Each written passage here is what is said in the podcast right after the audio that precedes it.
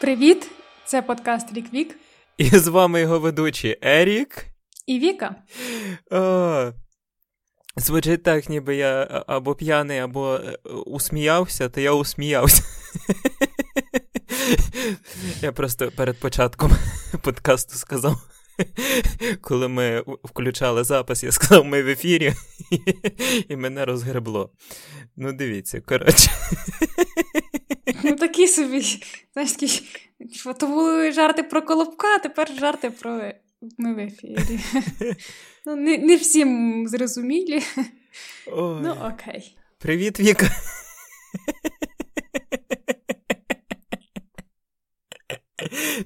Ти маєш сказати. Привіт. Та, та, Дякую, вдячний.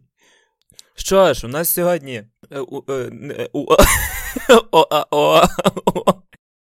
У нас сьогодні дуже класний фільм у випуску про який ми сьогодні поговоримо. Поговоримо сьогодні про досить цікаву книжку, але на початку ми любимо позвездякати о житті своєї. Розкажи, що там в твоїй акторській житті відбулося. Записував я нещодавно самопробу. Що таке самопроба? Це така штука, від якої я відходжу уже тиждень, тому що я збив собі повністю режим. Самопроба, що ж це таке?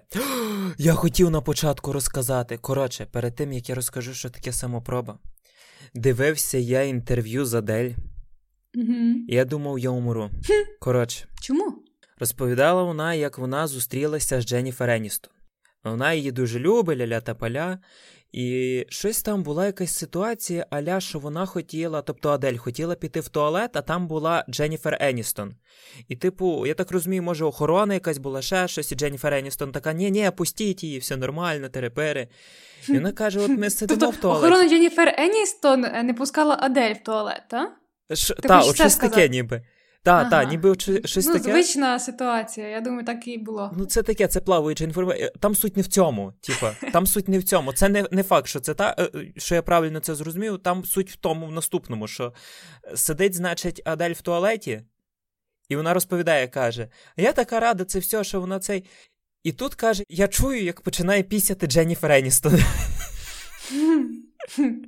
В Дженніфер Еністон є свій туалет, в якому не одна кабінка, бо раптом вона, ну, типа, їй там, я не знаю, зранку вона вже ходила на цю кабінку, їй стало не цікаво, вона ходить в іншу, та? і того в неї кілька кабінок, чи що? Я просто це вирване з контексту, от саме оця, цей фрагмент. Я точно я не знаю, де це було і так далі. Але ну, прикол в тому, що е, Адель це каже, що почула, як пісі е, оцей звук, знаєш. Каже, а Дженніфер Еністон починає така там Люба, як ти там? Як в тебе справи? Ля-ля та поля, все нормально. І Адель каже, що вона не змогла. Вона назвала її Рейчел. Ага. Типу, знаєш, Дженніфер Еністон пісі така питає: Типу, що ти, як ти? Все нормально? І Адель така, все нормально, дякую, Рейчел. Це, це, я мусив це сказати. Та. Ну добре, повернемось до самопроб. Що ж таке самопроба? Це така штука, це кастинг для акторів, але ти записуєш його вдома. Тобто тобі присилають е, текст, сценарій, там, що потрібно зробити на відео, ти надсилаєш це кастинг-директору, і тебе вже утверджують по тому відео, чи ти підходиш, чи не підходиш. Типу, ти присилаєш всі свої дані кастинг-директору, як ти виглядаєш, як е, там свої параметри, якісь свої вміння, це у відеовізитці роблять. Тобто, де ти представляєшся і так далі, а вже в самопробі, або пишеш просто повідомлення, а в самопробі ти вже е, показуєш те, що саме просять для тієї чи іншої ролі. Ну і знайшов я, коротше, на просторах Фейсбуку кастинг в кліп відомої української рок-групи. Ну, коротше, треба було записати пробу в вигляді клоуна. Моя тема взагалі люблю цю тематику, таку фрікшоу, ля-ля та поля, і думаю, все, треба робити. Цілу ніч я записував. Зранку мені потрібно було їхати в Чернівці на виставу до одногрупниці, і ну, я розумію, що треба змонтувати. Я сідаю монтувати в ліжку, вже все поприбирав в кімнаті, все. Сідаю в ліжко, я розумію, що мені через годину вставати. Тобто в ліжку я посидів годину. Поїхав в Чернівці, відбув там все, вернувся додому. Знаєш, в який я ліг знову? В якій? В п'ятій ранку. Я не розумію, на що ти так з собою. коли я був у Чернівцях, мені відписала ця жінка, написала Хорошо іграєте. Ну, я увиділа більш грустного клоуна. А прикол в чому? Вони до до посту прикріпили фотку клоуна, і то клоун Хоакіна Фенікса, тобто Джокер. Мгм. Джокер там до свого перевтілення, як він працював клоуном. І у мене асоціація пішла з Джокером. І я собі грав такого Джокера. Тобто я себе душив е, проводом від телефону. Але ну то це все в комедійному руслі, але у мене поняття комедії трошки з клоуном, чорнушне. Типу, у мене нема асоціації, що клоун веселий персонаж. У мене асоціація, що клоун моторошний персонаж. Вона пише: увидела более грустного клоуна. Перезапишіть. І ясно, що коли я вирішив записати самопробу правильно, у вечір Різдва. Бо я подумав, що потім у мене часу не буде і буде запізно. Вона навіть ще цю самопробу не переглядала на даний момент. І, ну, не знаю, я думаю, перегляне. Я сподіваюся, контра спемсперо, як казала Леся Українка. Надіємося, скоро побачимо тебе десь там в якомусь кліпі. Ну, а сьогодні у нас досить нашумівший фільм. Фільм називається Не дивіться вгору. Я розкажу коротенько про що фільм. Раптом ви ще не бачили. Ну, раптом.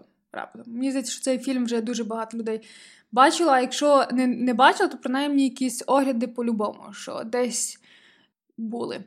Суть фільму: двоє звичайних астрономів просто сидять, сидять, і тут гоп. Знаходять, що летить комета. І не просто летить, а летить на землю. І ще й так летить, що ця комета, коли зіткнеться з землею, то повториться доля динозаврів, і ми вимремо. Ну і вони нажахані, думають, як цю новину сказати світу. Ну, типу, ну, ну та ж капець, ну як? Ну, От зараз ти чуєш, що гоп, за півроку землі не буде. Це ж жах. Ну, їм там влаштовують зустріч з президентом, вони там всі такі нажахані, пітніють, як вони мають це донести, як це вони мають сказати. Ну, тут говорять, ну, нарешті, коли дочекалися на другий день, бо їх не зразу прийняли. На другий день зустрічі з президентом, вони там кажуть, так і так, ну от летить комета, ми за півроку помремо. І президент такий, ну, мов, йомою. Чи там ще й була якась така репліка, мов, я за цей свій термін стільки разів вже чула, що світу буде Дай кінець. буде. Ну, Тобто це її якось взагалі не вразило. Ну, президент, до речі, вона в фільмі. Ну, якось не вразило. Ну, типу, ну окей, типу, це ваша теорія. Вони там і на телешоу, і де вони лише не появляються, і кругом, де вони кажуть цю новину, і мала би бути паніка, хаос. Ну, щось так не стається.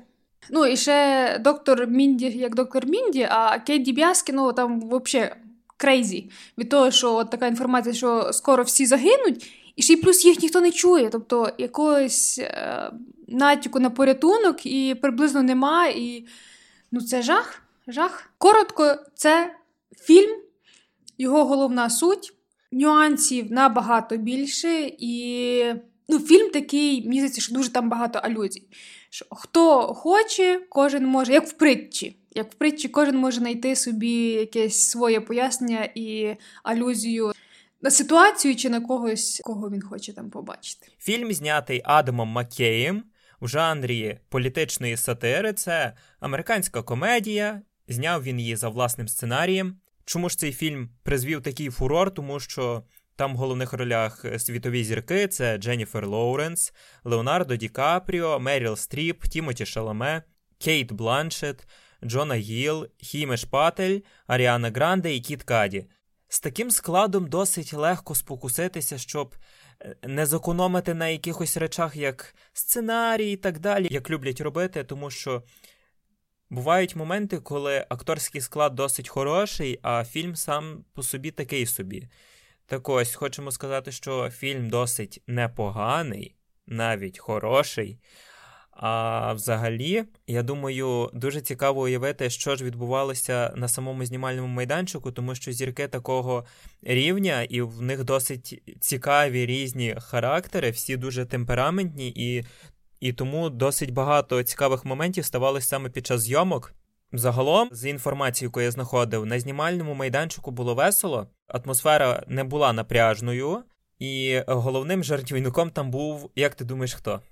Ну, ти сказав, був, то так якби я не знаю. Або ну, Ді Капріо щось мені сумнівається, ну то Джона Гіл, напевне. А, Ну так, добре. Там ще Тімоті Шаламе був, взагалі там багато мужчин було Віка. У фільмі він грав е, е, главу президентської адміністрації, син леді президента. І Дженніфер Лоуренс сказала, що було дуже нелегко зосередитися, тому що е, Джона весь час смішив її і загалом всіх. І Дженніфер казала, що не особисто мені, вона в якомусь інтерв'ю казала, Е, що якось вони присвятили цілий день тому, що він імпровізував і ображав її. На знімальному майданчику Джона, як я вже казав, смішив всіх. Так само Меріл Стріп. Ця жіночка така з характером, з перчинкою, але е, один жарт вона таке не зрозуміла, але, принципі, і не ображалася так би, як могла. Е, на знімальному майданчику її називали Goat, що означає коза. І вона просто думала, що ну, всі її називають козою. Але Дженніфер так ну, на якійсь фотосесії так підійшла до неї і така, типу, е, ну, вона їй щось там сказала, goat, типу, там можеш е, ну, посунути, щось таке, знаєш, в цьому плані. А Меріл там щось пробурмотіла, аля, типу, е, ну та, та, кажи, куди старій козі йти, щось таке. І Дженніфер тоді е, Меріл, ти ж розумієш, е, ну, що означає goat? Як ти думаєш, що це означає? Не знаю. От і Меріл теж сказала так. Ну, goat означає greatest of all time. Тобто найвеличніша з усіх часів. І її всі так називали. А Меріл просто думала, що її всі обзивають козою. І по суті, нічого на, ну, на це не казала. Якось, знаєш, якби могла фиркнути якась як всі думають, бозна яка зв'язда, і ля-ля та поля, а вона таки. Досить престижна акторка. Mm-hmm. Також з Дженніфер Лоуренс є момент, це ще під час зйомок я ще чув далеко до того, як е, фільм знімали. Я не знаю, про яку це сцену говорять, тому що мені здається, цієї сцени я так і не побачив у фільмі, але був момент зі взривом, і дещо пішло не так, і Дженніфер попав осколок в повіко і розрізав його. Його мусили, здається, зашивати, чи що якась така ситуація. Режисер розповідав, що всі вважають е, Меріл Стріп е, дуже значною людиною в кіноіндустрії, і у фільмі є сцена, де вона мала би з'явитися голою з татуюванням на поясниці. І от е, Ді Капріо спитав у режисера: тобі дійсно треба це показати. Типу, ну як вона так буде? Режисер задумався, Меріл Стріп ні. Вона вирішила, що вона готова. Але в кінцевому результаті її замінила в тому моменті дублерка. Mm-hmm. А також ще цікаво, що в одному інтерв'ю Адам Маккей розповів, що одну сцену з Ді Капріо знімали знаєш скільки разів? Раз. Раз 15. Прикол в тому, що Ді Капріо просив, щоб щоб у фільм можна було вставити якийсь монолог, схожий на промову Я злий як чорт з іншого фільму Макея телемережа. Режисер сказав, що от е, промова зараз не в тренді, що воно не буде актуальне, ля та паля. Але Ді Капріо його умовив, сказав, типу, буде весело, і цю сцену перезнімали 15 разів. Ну, весело ж було, напевно. Я думаю, йому дуже весело було це у фільмі видно, знаєш, якраз під час тієї промови. Це там, де він на телебаченні, я так розумію. Так.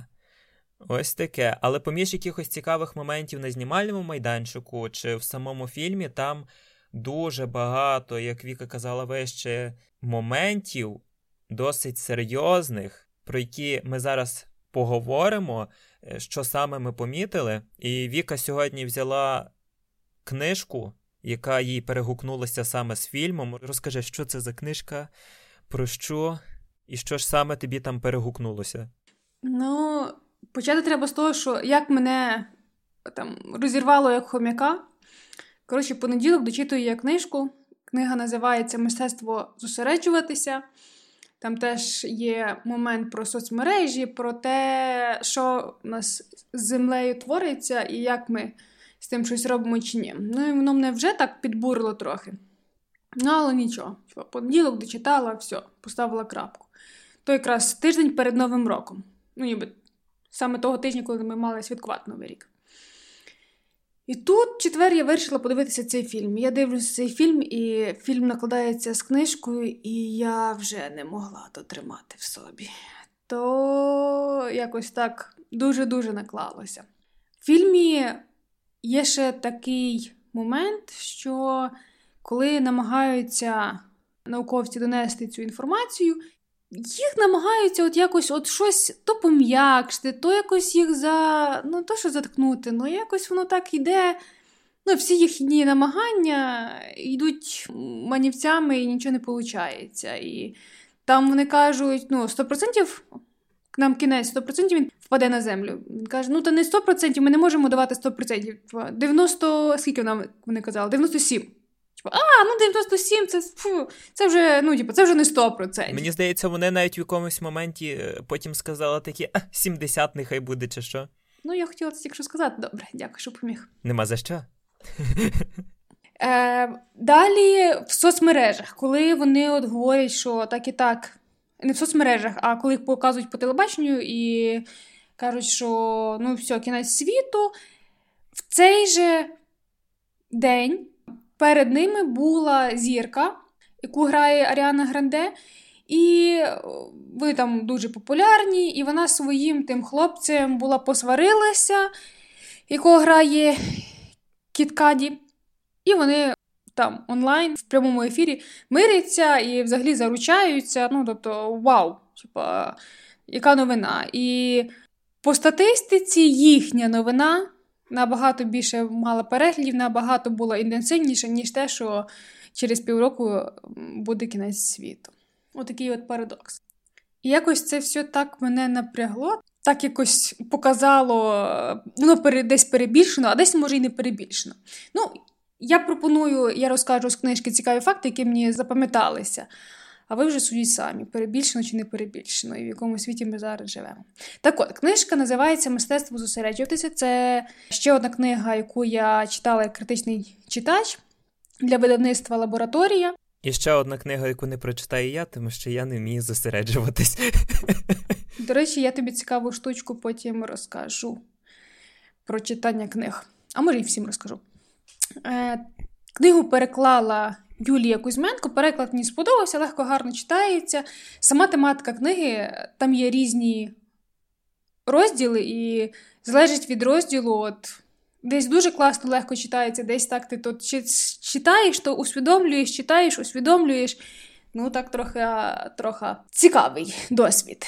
Мені сподобався речення одне з книги. Десь, от я би це якийсь такий от цитата, підсумок цієї книги. Я подумав, що, мабуть, гаслом нашої доби має стати Я намагався жити, але відволікся. О, десь воно мені дуже так описує сучасне життя. Про зосередженість і увагу в книжці було наведений такий, така от статистика, що офісні працівники загалом безперервно от вони зосереджені на чомусь, аж скільки думаєш, давай я тобі упрощу зач, не годин, хвилин. Скільки хвилин підряд середній е, офісний працівник зосереджений на одному заданні, що він не перемикається між там. Там пише, там читає. Чотири. Ти був дуже близький. Три хвилини.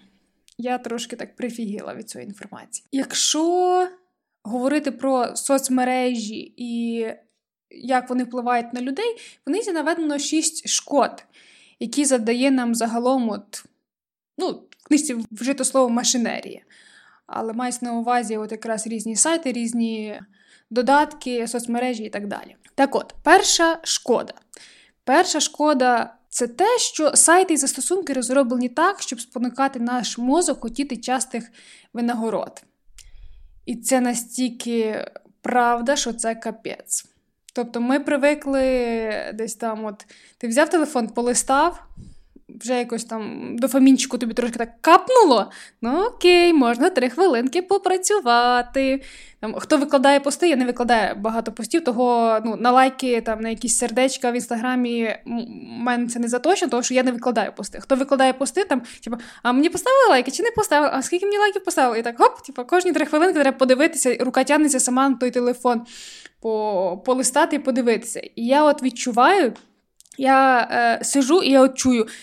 От хочеться трошечки дофамінчику, дофамінчику, а як його найлегше достати, десь от в телефоні пошукати. І, і от я сижу і от чую, ну, типу, от хочеться. Тобто, якби не було соцмереж, це мало б бути якийсь там е, вазочка з цукерками, і це треба було б закинутися трьома цукерками, о, нормас, можна далі працювати. А зараз можна просто потягнутися до телефончика, полистати інстаграмчик, о, дофамінчик капнув, можна. Ну, я інстаграм би на цукерки не проміняв, не треба тут. Ну і виходить, якщо нам постійно треба так дофамін, то в фізичному світі важко жити, тому що в таких частих і миттєвих винагород в фізичному світі набагато менш, ніж у віртуальному світі.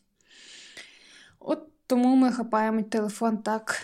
Так часто. Ще одна шкода від соцмереж це те, що на нас є профайл. Якщо ви ще не дивили соціальну дилему, яка в свій час теж на, нашуміла, час її передивитися. З цією книжкою я дуже багато бачила паралелей, того що люди, які знімалися в соціальній дилемі, вони ж давали інтерв'ю для цієї книги. І от ці паралелі, якщо там візуально мені зайшов той матеріал, тут я читала, і він, я не знаю, як це, в уяві в мене ще раз зринув і підкріпився. Так от, шкода від соцмереж в тому, що на нас є профайл, і воно здавалось би, та ні, не може бути насправді дійсно так. І алгоритми нас настільки добре знають, що знають, що от от-от, от ти там вже там, сповільнився, чи що хочеш відкласти телефон, і вони тобі кидають якусь таку новину, чи якусь таку штуку, що знов захопить твою увагу, і ти будеш далі скролити. Трохи страшно, але вже, вже треба щось з тим зробити то не вже лишити, а вже треба щось з тим робити, я би так сказала. Було дослідження, що як задовго ми дивимося на пости з хорошим містом, і на пости, які в нас викликають агресію, злість, щось, якусь таку негативну емоцію. Хороші пости ми перелистуємо набагато швидше. На злих ми зосереджуємося. І Алгоритми вони ж не відчувають, вони просто дивляться на статистику і дивляться, ага, на цих постах людина сидить довше. Відповідно, такі пости і будемо кидати більше. І з часом алгоритми підкидають все більше і більше злих злих постів, на яких ми можемо от, посидіти довше, залипнути довше, позлитися. І загалом стаємо більше злими від того. А коли ми злимося, ми не можемо аналізувати нормально. І, виходить, ми можемо проглянути купу інформації, але якщо ми тут злилися, перед очима помутніло, і там вже піна з рота йде. Ну, я перебільшую, але загалом, коли є злість. Тоді мозок не так сильно зосереджується і не не особливо світло думає. Того алгоритми просувають пости от з такими трьома найпопулярнішими словами: атака, поганий провина. Це самі такі пости, які чіпляють. Ну і загалом, остання причина, яку я назву сьогодні, це що сайти руйнують суспільство. Вони шкодять не тільки нашій увазі, не тільки конкретній людині, а загалом світу. Був приклад в книжці про лак для волосся, коли виявили, що він шкодить озоновому шару, і це недобре. Зібралася група активістів, донесли інформацію, дотиснули політиків і запровадили певні заходи. І тепер, коли падав метеорит, як у фільмі, то ми побачили, що відбувається. В фільмі за іншими постами, за іншим тим, що чіпляє, ця новина би так десь сховалася, що люди би не змогли зосередитися, організуватися, донести ту інформацію, куди потрібно донести, і переклади політиків ввести певні там чи заборони, чи дії, залежить, що нам там потрібно, і яка в нас проблема. Розумієш, чому прикол? От був, коли оцей прикол з кінцем світу у 2012-му, там навпаки було. От всі розуміли, що кінця світу не буде, але його всюди показували. Я тобі скажу чого. Тому що фейкові новини поширюються в шестеро швидше, ніж правдивіші. Це такий собі, от, хоч хайпанути, давай щось придумай, давай роздуй. І це тобі понесуть далеко-далеко. Придумай щось розумне, хороше, і це просто полетить нікуди. Ніхто його не почує, ніхто його не не зробить решер. Ну, там, чи, може, чуть, чуть хтось. Але його не будуть шерити як кінець світу у 2012 І от такому хаосі правди, фейків, е, агресії люди губляться і дуже легко себе накрутити, взлитися і не змогти проаналізувати, де ж правда, де ж неправда.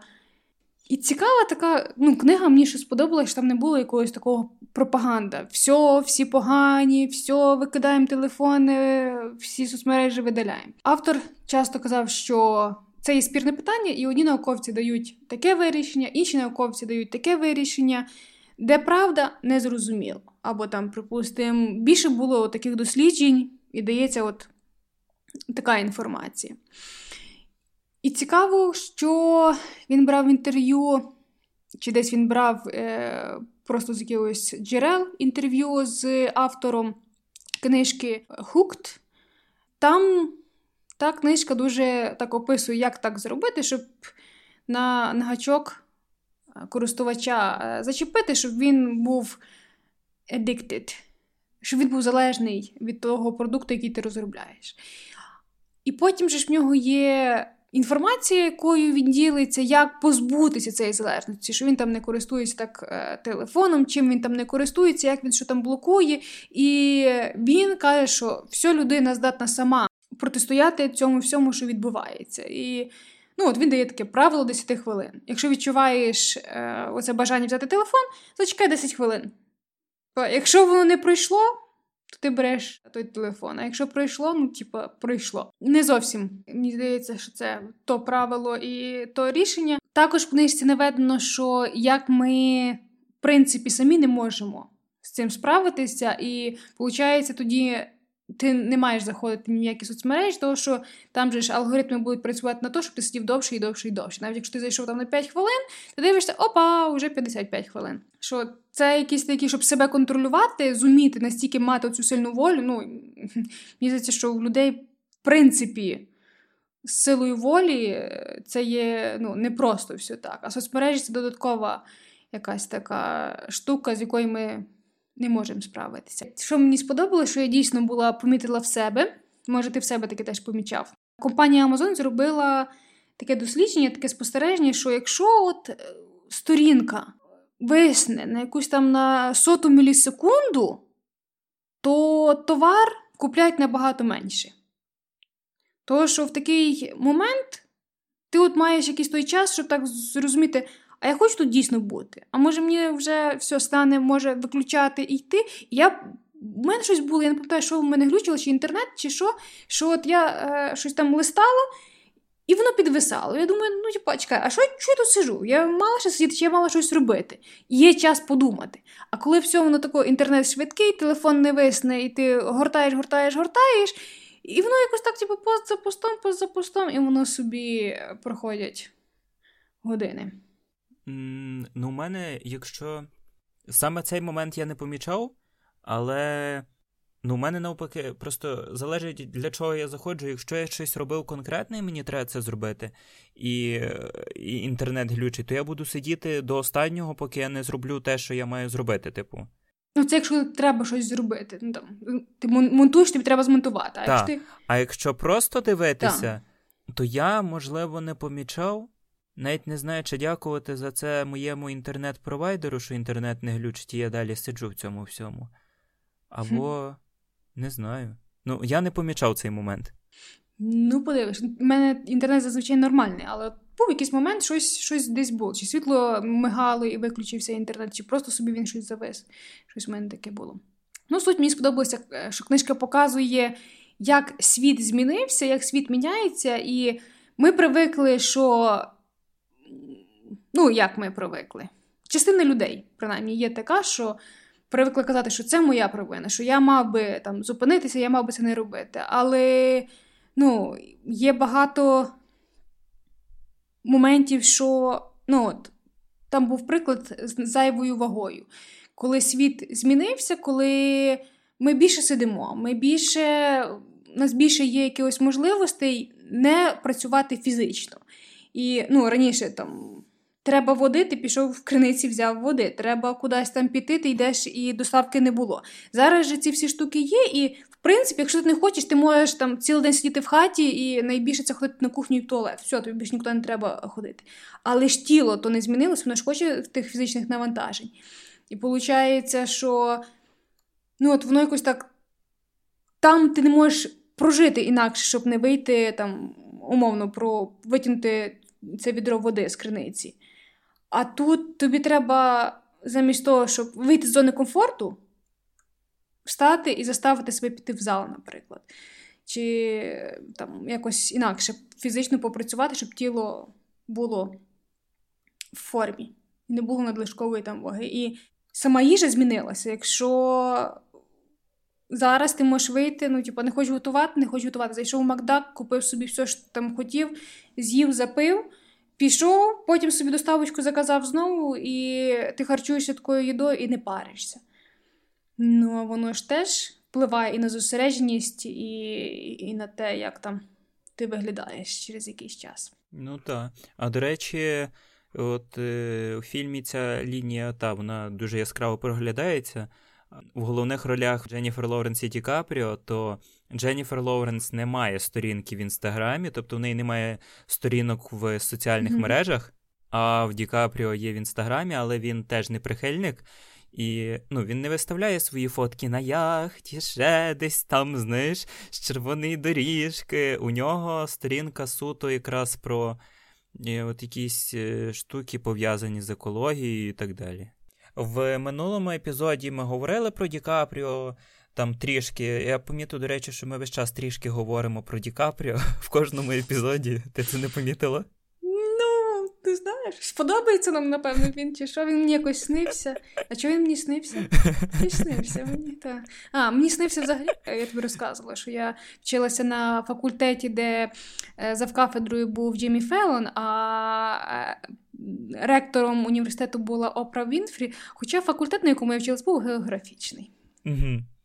І там Ді Капріо викладав, ні? Щось не знаю, щось там не зустрілося. Ді Капріо десь в іншому сні був, по-моєму. А, ага, а, ну ясно. Ну, коротше, е, де тільки Ді Капріо не був.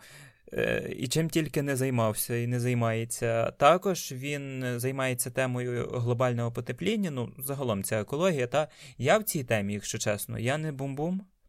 Я е, поцікавився нею, хотів поцікавитись колись, але мене затягнули, видно, Тіктоки і Інстаграми, що я збився з того курсу.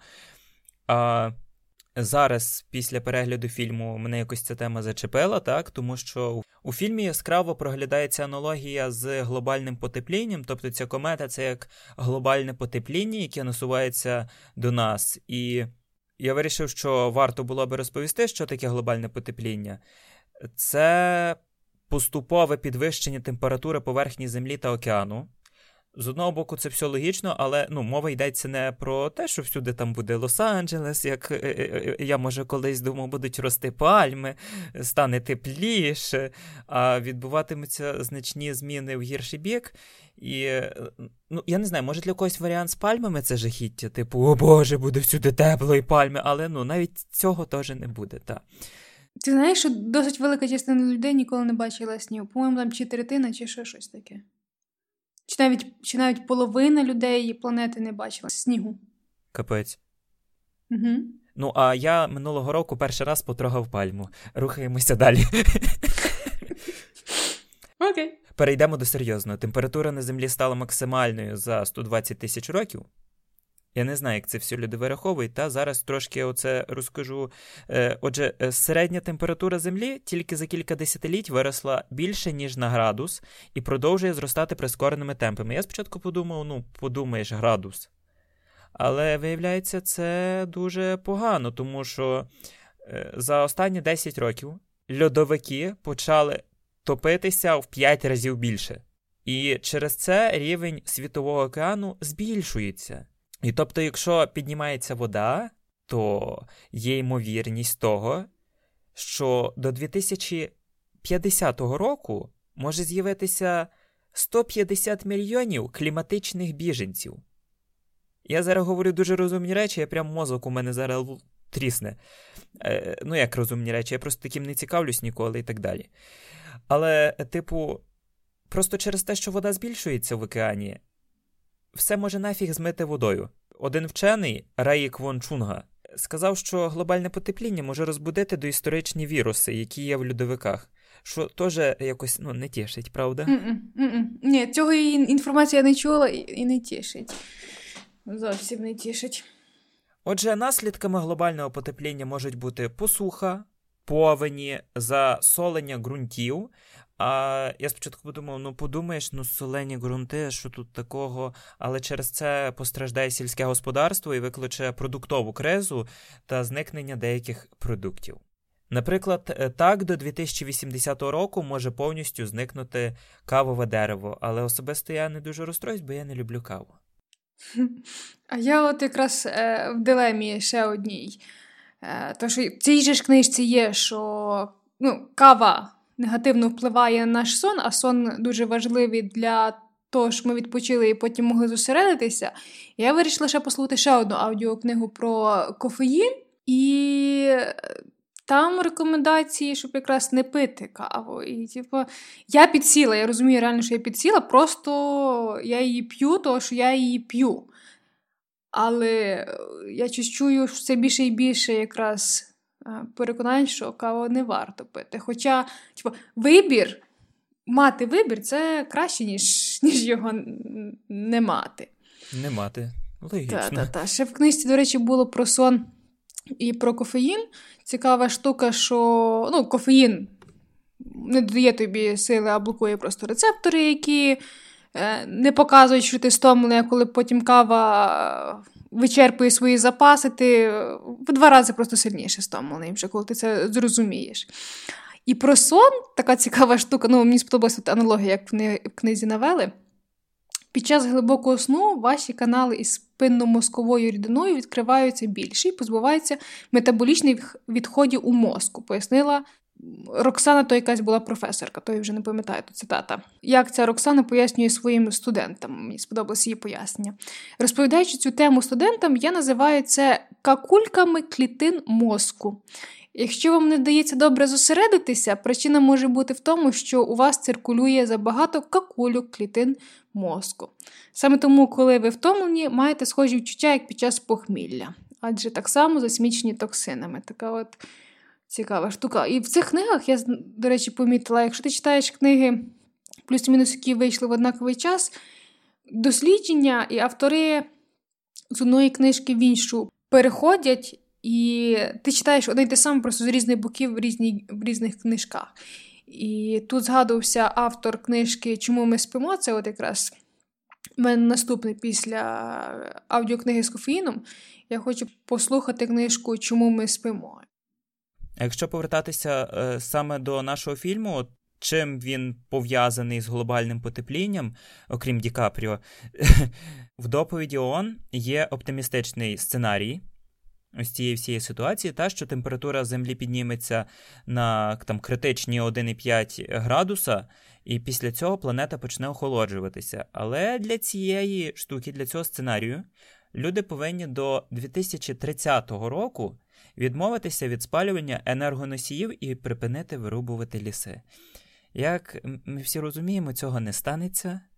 І от саме от коли я це прочитав, тоді я остаточно співстав з фільмом. Тобто комету зупиняти ніхто не буде, тому що це нікому не вигідно. Ну, як в плані комерції якоїсь, так? Mm-hmm. Та що сумно. Але по суті, я кажу, я в цій темі варений, але я подивився що ж можна зробити, щоб якось е, не знаю, сповільнити цей сценарій і так далі, і взагалі, що спричиняє якраз е, так само глобальне потепління, то як виявилось, це автомобілі, літаки, виробництво одягу, їжі і так далі. Так? Що ж можна зробити? Тут дуже цікаво, тому що, виявляється, я активіст. На першому місці виявилась відмова від поїздок автомобілем або надавати перевагу громадському транспорту. Як людина, яка не має грошей на автомобіль, і зі своїми поняттями габаритів би зніс пів Коломиї та Києва, Е, я е, можу казати просто, що я активіст. Тому я не їжу на машині. Окей. А я ж думаю, чого, чого? Ну, то, правда, все стало на свої місця. Ну, це не означає, типу, що треба зразу, от маєте машину її викинути, ще щось. Ну, то люди, які купили зараз машину, лише недавно думають, Ерік, ти дебіл. Типу, ти серйозно, та? Але просто, наприклад, на майбутнє, якщо б е, хтось купляв машину, то можна її замінити електромобілем. Це набагато екологічніше, і е, ми не умремо. А кожен так машинка до машинки, електромашинка до електромашинки, і буде добре. Потім далі наступне, що я дивився, це виробництво одягу. Типу, мода весь час міняється. А на виробництво одягу припадає близько 3% світових викидів СО2. Мода міняється, одяг викидається. Потім ми купуємо нові речі, а це все дуже комерційно для інших людей, але невигідно для нашої планети, тому є альтернатива. По суті, е, тому, по суті, я теж е, активіст е, еко секонди, тому що це вже вживаний одяг, там можна знайти хороші речі. Це чисто моя така, не знаю, порада. Реально можна знайти хороші речі, нові. Фірмові, я, ну. Також менше подорожувати літаками, якщо є альтернативи, використовувати потяг чи автобус, світодіодні led лампочки в помешканнях і вимикати за собою і іншими світло та прилади, що не використовується. Я казав, що це по-єврейськи, а тепер можна казати, що це не просто економія, це рятування планети. Mm-hmm. Mm-hmm. Так. І на перший погляд, якщо декілька людей почнуть там купувати екологічні продукти або пересядуть на велосипед, до речі, е, виробництво. Чи це можна так назвати м'яса, яєць, молока, це теж все дуже впливає, тому що це великі фабрики, тому навіть радили скоротити вживання м'яса. Ну, типу, не ставати вегетаріанцями, але скоротити по можливості вживання м'яса, щоб уникнути вироблення більше цієї продукції. Типу, ну, типу, прикол в чому, що потрібно економити ресурси, якось ось, ось так. Я, наприклад, як людина, яка у мене є екологічний гріх, це, до речі, так і називається. Е, я можу стояти в душі під водою і просто стояти під теплою гарячою водою. Це марнотратство, по суті, та це не це не корисно нікому. Це так класно. Я тобі скажу більше, навіть писало уникнути е, ван тобто приймати душ. Так що то, що ти не мала часу прийняти ванну, це не то, що ти там цей, а тому ага, що. А це є активістка просто. Ти активістка просто така, ні, ні, в душ, все. Ось таке. Ну, якщо дивитись на цю проблему, та якщо декілька людей почнуть це все робити, та там пересядуть на ровери і так далі, нічого не станеться на перший погляд. Але ці рішення є важливими, тому що вони впливають на поведінку інших людей, і рано чи пізно, от воно помаленьку може перейде в правильне русло, і ми всі не потонемо. Так? Може, ну цей рух мінімалізм, він же ж іде, і ну я не знаю, він щось так, якби то був хайпанув, то якось зараз ніби менше, але ну, частина людей стараються жити от мінімалістично. Є класний фільм, мені подобається німецький. Ну, загалом німецькі фільми я не особо дивлюсь, але от є кілька таких от шедеврів, які мені дуже подобаються. Один з них це є «100 речей та нічого зайвого, там, де їх, в принципі, двох. Двох чуваків лишили без нічого. Ти минулого разу розказувала за та? цей фільм. Ну, та. Він мені дуже подобається, бо він класний. Я рекомендую всім. Треба подивитися. Це коли знаєш, ти подивився соціальну дилему, ти подивився, не дивився вгору, ти настрахався і типа жах, ужас. І, типу, от з чимось таким, от, ну, якимось таким легшим е, завершити і прийняти якесь, типу, перестати панікувати, прийняти рішення і е, якось трошки, ну, чуть-чуть хоча б змінити своє життя. То оцей фільм. Що, я би ще розказала одну останню цікаву інформацію з книжки, і ми би завершували. І цікаво було би, що думають люди. Хто серед нас є мінімаліст? Хто в нас активіст, е, як Ерік, чи я? Ні, я я екогрішник. Ну, там зрішив, там активіст. Типа, ну ти просто ноль. Ні, ну, ні, неправда, неправда. Нормально. Нормальний ти чувак. Все добре в тебе. Дякую. Що цікаве, що з цієї книжки я дізналася, і мені сподобався е, такий така інтерпретація, така теорія. Тут стверджують, що художня література це дуже корисно, тому що вона працює як спортзал для емпатії.